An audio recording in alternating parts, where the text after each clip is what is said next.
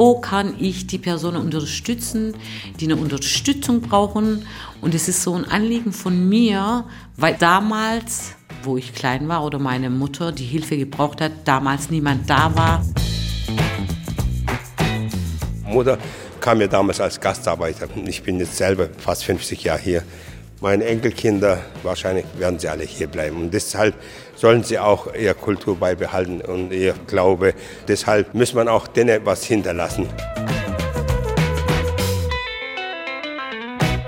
Ich weiß gar nicht, wo ich hingehöre eigentlich. Und deswegen sage ich immer, ich muss es auch nicht wissen. Ich muss mich auch nicht zwingen, das zu wissen. Ich gehöre nach Deutschland. Ich gehöre in die Türkei. Ich gehöre in beides. Vielleicht bin ich dann so glücklicher, wenn ich mir das selber einrede. Familie als Anker. Wie Deutschland zum multireligiösen Einwanderungsland wurde. Eine Sendung von Sophie Rebmann. Es ist laut und voll im Café im Haus der Familie in Bad Cannstatt, einer unabhängigen Familienbildungsstätte mit über 100-jähriger Tradition. Im Flur blockieren Kinderwagen den Durchgang. An den Tischen im offenen Kaffeeraum quatschen etwa 15 Mütter miteinander. Kinder jagen um sie herum, toben in der Spielecke oder erkunden in wackeligen Schritten den Raum. Rabia Sönmes aber strahlt Ruhe aus. Es ist hier wirklich sehr vielfältig, sehr, sehr vielfältig und es macht richtig Spaß dann, wenn man hier reinkommt. Die Menschen sehen anders aus, ganz unterschiedlich. Die Sprachen sind ganz unterschiedlich. Die Kinder spielen, aber irgendwas Gemeinsames haben die alle. Sonst wären die nicht alle hier und es ist richtig schön hier. Das ist auch immer ganz schön laut, ne? Es ist sehr laut hier, ja, meistens. Aber das ist auch das Schöne daran, hier ist immer was los, sagt die 51-Jährige und lächelt. Sie trägt ein schwarzes, im Nacken verknotetes Kopftuch, unter dem helle Haarsträhnen hervorschauen, goldene Ringe an den Fingern und eine Kette über dem weiten Oberteil. Rabia Sönmes ist Koordinatorin des Welcome-Programms, das migrantischen Familien mit Neugeborenen ehrenamtliche Helfer zur Seite stellt. Ich gucke halt, wo kann ich die Personen unterstützen, die eine Unterstützung brauchen. Und es ist so ein Anliegen von mir, weil ich das damals, wo ich klein war oder meine Mutter die Hilfe gebraucht hat, damals niemand da war. Ich möchte den anderen die Chance geben. Sie war zwei Jahre alt, als der Vater sie und die Mutter im Jahre 1974 nach Deutschland holte. Er war schon da, als sogenannter Gastarbeiter, um Geld zu verdienen, wie 13 Millionen andere Männer und Frauen aus Italien, Spanien, Portugal, Griechenland, Marokko oder der Türkei. Türkisch Mann, wir brauchen dich. Komm ins Wirtschaftswunderland, Arbeit wartet dort auf dich die Zukunft in die Hand. Harte Arbeit, harte Mark, türkisch Mann, noch weißt du nicht, dass du eintauschst Menschlichkeit gegen eine Fließbandschicht. Ein Großteil von ihnen, rund 11 Millionen, kehrte nach einiger Zeit zurück. Dennoch schlug die Debatte in den 1970ern um. In der Bundesrepublik leben heute über drei Millionen Gastarbeiter. Ob es das Nonplusultra ist, meine Damen und Herren, immer mehr Gastarbeiter ins Land zu holen? Die Elendsquartiere, die Ghettobildung in den Städten, die schlechte Ausbildung der Gastarbeiterkinder, die Isolation dieser Bevölkerungsgruppe. Recht drastische Aufenthaltsbeschränkungen für ausländische Arbeitnehmer im Volksmund Gastarbeiter. Am 23. November 1973 beschloss Deutschland einen Anwerbestopp, also keine neuen Arbeitsmigranten ins Land zu lassen. Die ausländischen Arbeitskräfte in Deutschland stellte das vor eine Entscheidung, sagt Jochen Oltmer, Migrationsforscher an der Universität Osnabrück. Jetzt war klar, es gibt nur noch die Alternative dauerhafte Rückkehr oder dauerhaftes Bleiben. Und diese Prozesse, die es vorher schon gab, sprich Familienzusammenführung gewissermaßen, Nachholen von Kindern des Ehepartners, der Ehepartnerin, die verstärken sich damit noch. Das heißt, die Erwartung, dass sich mit dem Anwerbestopp die Zahl der Eingewanderten reduzieren würde, sogar deutlich reduzieren würde, diese Erwartung trägt nicht. Die Zahl der Menschen aus den Anwerbeländern steigt sogar deutlich in den 1970er Jahren an. Bis 1980 stieg etwa die Zahl der Menschen mit türkischem Pass um die Hälfte an, von einer Million auf 1,5 Millionen Menschen. Und es waren vor allem die türkischen Gastarbeiter, die blieben. Während etwa 40 Prozent der spanischen und griechischen Arbeitskräfte in die Heimat zurückgingen, waren es bei den türkischen Arbeitskräften bis 1980 gerade einmal 4 Prozent.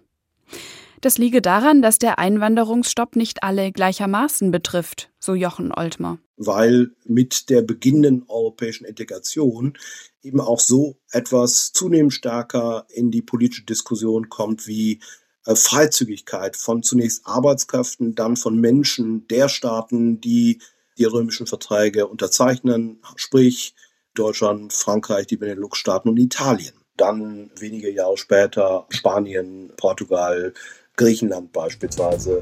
Gastfreundschaft war zugesagt und jetzt heißt es Türken raus. Sie hoffte fest darauf, oh so fest darauf, Freundin wird die deutsche Frau. Strukturen, die den Einwanderern helfen würden, sich einzuleben, gab es nicht. Sie mussten sich alles selbst erarbeiten. Rabies Mutter setzte auf die türkische Familie, die schon da war. Sie hat halt einen Vorteil gehabt. Sie hat ein großes Familienumfeld hier gehabt in Stuttgart. Und natürlich sind sie dann, haben viel gegenseitig was unternommen, aber die Sprache hat halt immer gefehlt, weil sie viel untereinander war. Rabia Sönmes reichte das nicht. Sie war neugierig auf die Welt, die sie umgab. Sie besuchte den Kindergarten und die Schule, lernte Deutsch. Unterstützung bekam sie in der Hausaufgabenbetreuung, von der ihr eine Lehrerin erzählte und von den Nachbarn in Rothenberg, einem Stuttgarter Stadtteil, der sich zwischen die Weinberge schmiegt. Es ist so wie ein kleines Dorf. Da kennt sich jeder.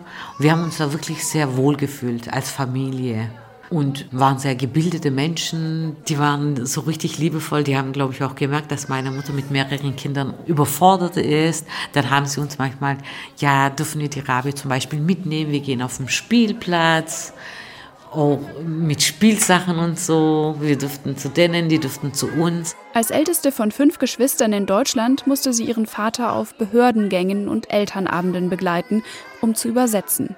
Sie selbst fühlte sich dabei oft allein gelassen. Wenn so ein Feier war im Kindergarten, dann durfte ich auch mal alleine hingehen.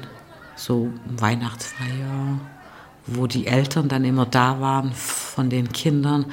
Aber für meine Eltern war das wahrscheinlich nicht so wichtig, weil die das ja auch gar nicht so kennen. Und dann durfte ich da auch alleine mal solche Feiertage feiern, aber die haben mich nicht so unterstützt, wie ich mir das vorgestellt habe. Ich denke, die haben mich nicht so fördern können, so wie ich mir das gewünscht hätte. Wie Istanbul ist auch. Sehen Sie die Kuppe, also die ganze, sehen Sie die Halbmond überall, das ist schön, schön. Mustafa Timmel, ein 63-jähriger Mann in Anzug, Krawatte und dunklem Mantel, führt mich über die Baustelle der Moschee in Convestheim. Auch er ist 1974 über den Familiennachzug nach Deutschland gekommen, als 14-Jähriger. Seitdem hat er sich für die türkische Community in Convestheim eingesetzt, einen Sport- und einen Kulturverein gegründet, die türkischen Arbeitskräfte in der Firma und im Gemeinderat vertreten. Die Moschee ist sein letzter Meilenstein. Hier liegt 40 Jahre Arbeit, wirklich. Bis wir die Genehmigungen geholt haben, Bauplatz gekauft haben äh, und Geld gespart haben. Es ist sehr viel Kraft, sehr viel Arbeit dahinter. Wir stehen im obersten Stock mit Blick auf das begrünte Dach und die drei Halbmonde darauf. Hier werden einmal die Vorbeter wohnen, die jeweils für eine Amtszeit von fünf Jahren aus der Türkei entsandt werden. Temel führt mich die Treppe hinunter. Hier sehen Sie, das ist für die Jungs. Vorbei an den Jugendräumen für Jungen, am Vorstandszimmer, dem Aufenthaltsraum für die Frauen und einem großen Speisesaal.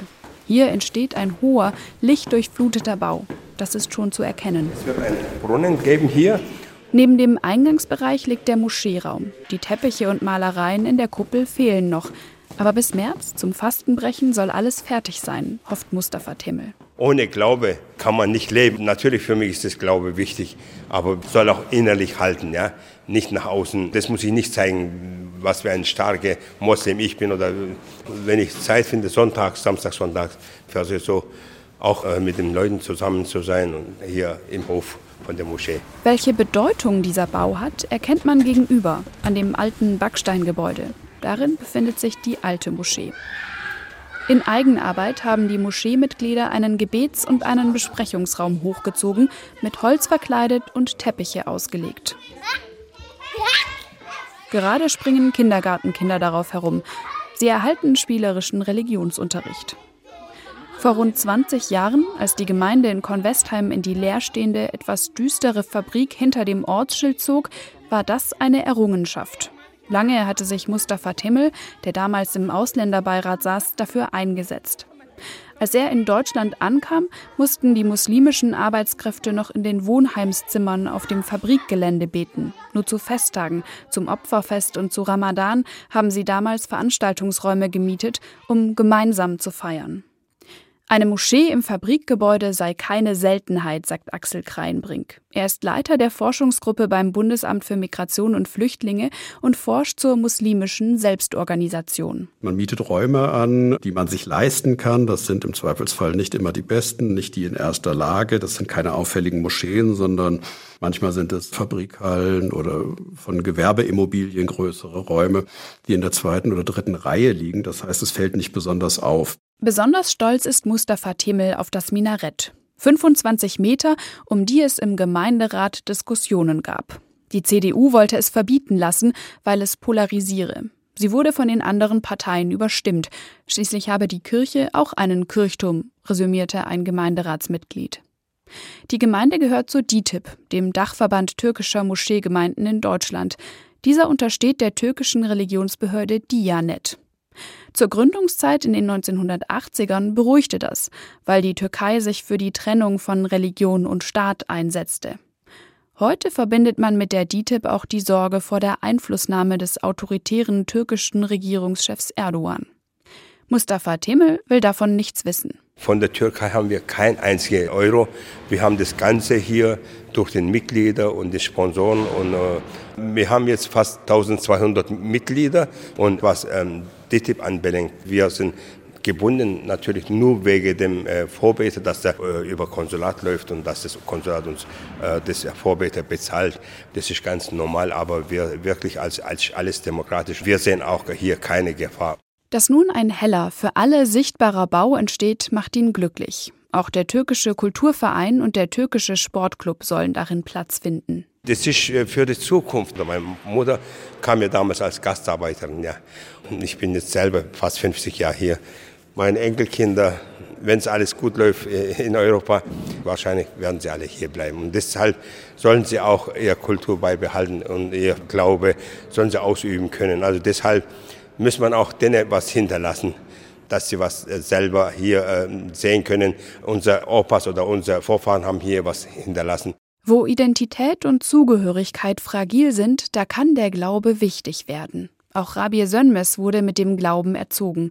Als Teenagerin setzte sie sich damit neu auseinander und fand einen eigenen, persönlichen Zugang. Ich habe mein Glauben für mich gefunden.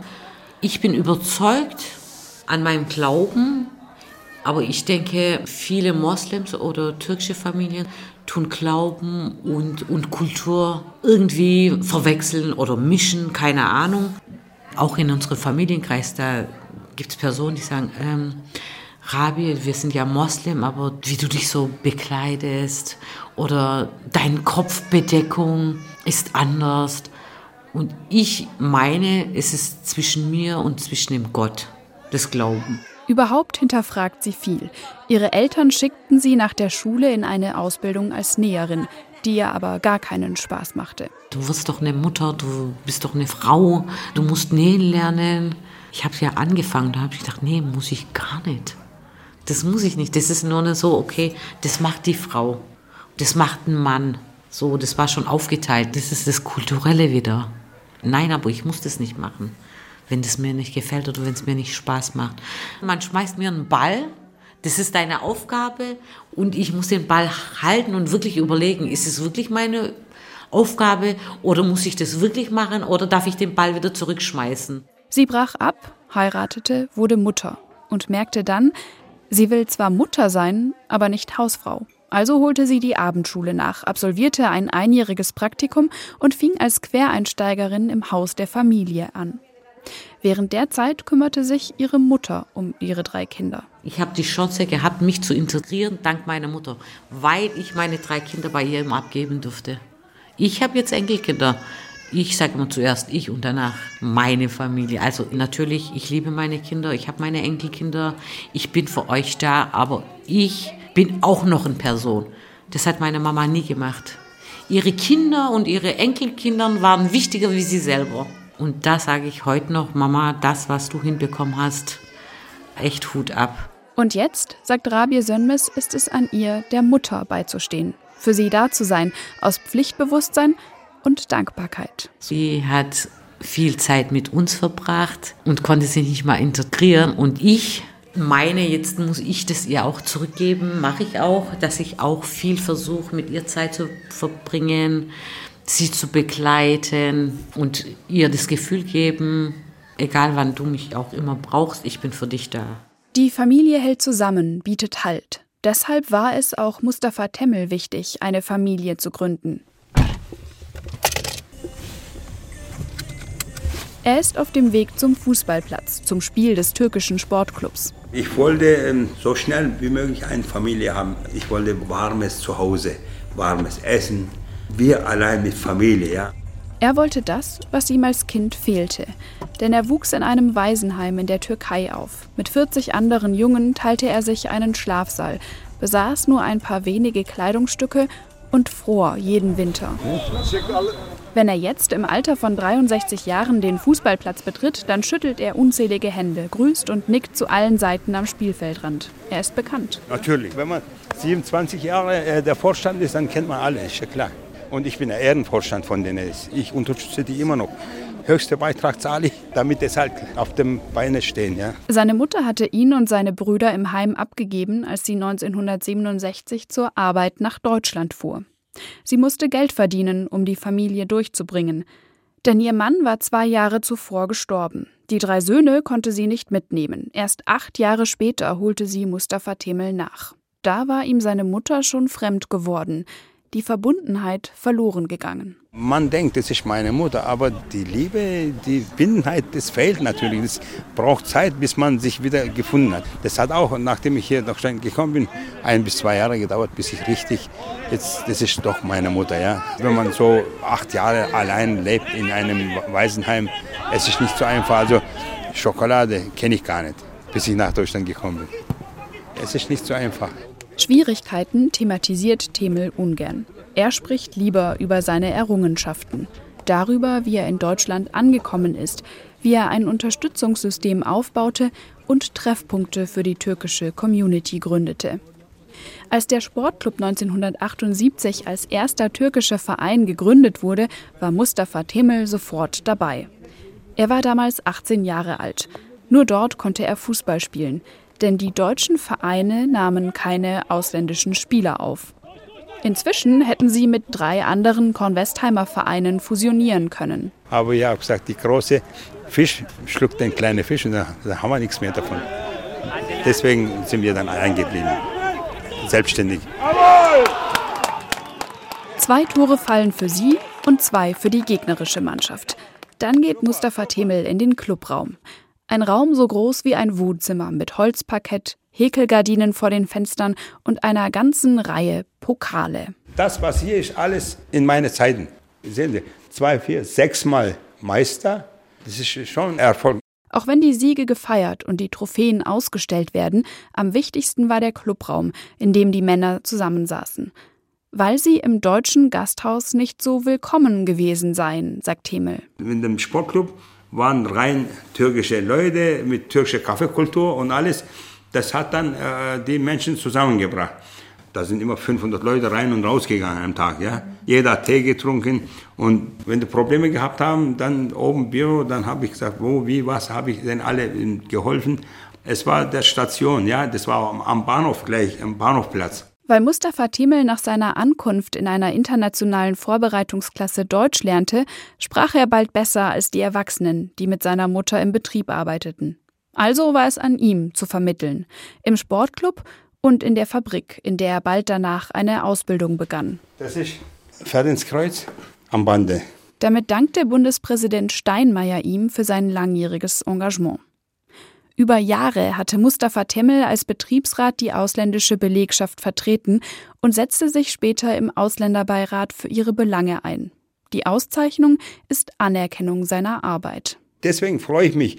Das, was ich alles erreicht habe, habe ich mit meinen eigenen Fingern, also sagen wir mal, wirklich äh, sehr viel getan. Deswegen sage ich auch den Jungs, wenn ihr nicht bringt, dann könnt ihr auch nichts holen. Das ist Geben und Nehmen Sache und wir haben wirklich sehr viel daran gearbeitet. Im Raum nebenan sitzen zwei Schulkinder im SARS-Unterricht. Der Raum gehört dem türkischen Kulturverein, der drei Jahre nach dem Sportclub gegründet wurde, um einen Treffpunkt für die Frauen und Kinder zu schaffen. Sport und Frauen, also Fußball, das hat nicht so gut gepasst. Und deswegen haben die den türkischen Kulturzentrum gegründet, damit auch für die Frauen was Soziales ist erklärt Mitglied Mesude Olusoy die Einstellung damals, während sie Mustafa Timmel auf dem Flur begrüßt. Auch sie kam mit ihrer Mutter und den Geschwistern ins Kulturzentrum. Es gab Nähkurse, ein Café und eine Folklore-Tanzgruppe. Das war schon wichtig. Wir haben mehr Ausflüge gemacht damals und äh, meine Mutter kann immer noch nicht Deutsch und es war schon für sie halt wichtig, dass man halt kommuniziert. Also dass sie hier in Deutschland nicht allein ist. Von ihre gibt es mehrere.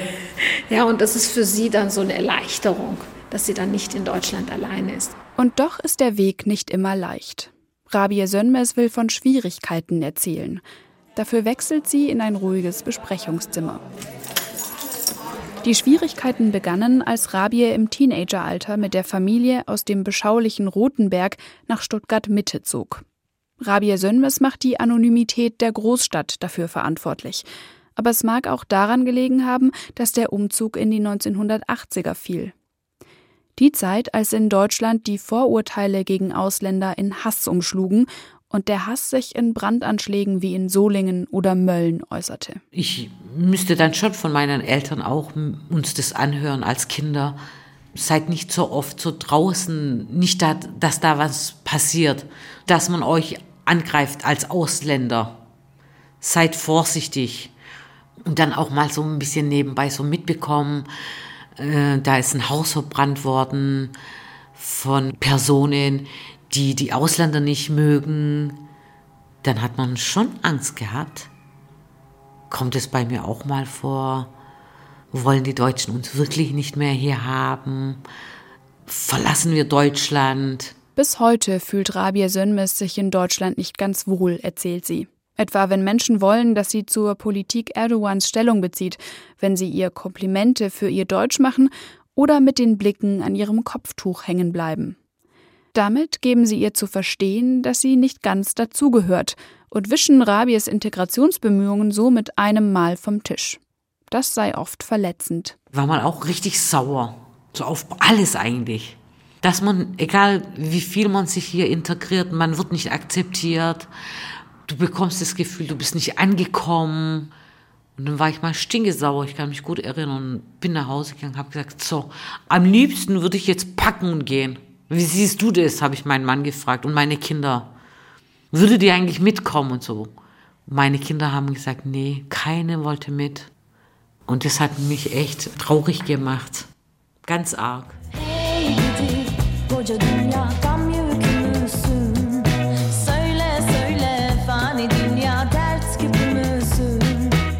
Und doch weiß sie, dass das nichts ändern würde. Auch in der Türkei ist sie inzwischen fremd. Ihre Familie hält sie in Deutschland. Ich kenne Türkei eigentlich auch nur vom Urlaub. Ich weiß gar nicht, wo ich hingehöre eigentlich. Und deswegen sage ich immer, ich muss es auch nicht wissen. Ich muss mich auch nicht zwingen, das zu wissen. Ich gehöre nach Deutschland. Ich gehöre in die Türkei. Ich gehöre in beides. Vielleicht bin ich dann so glücklicher, wenn ich mir das selber einrede. Weiß ich nicht. Ich gehöre hierher, so auch wie in die Türkei, weil da bin ich geboren, das sind meine Wurzeln. Aber ich bin hier groß geworden, habe hier alles erlebt. Meine Familie ist jetzt hier. Wie gesagt, meine Kinder, die wollen gar nicht mal mit, wenn sowas wäre. Das beschäftigt mich manchmal schon.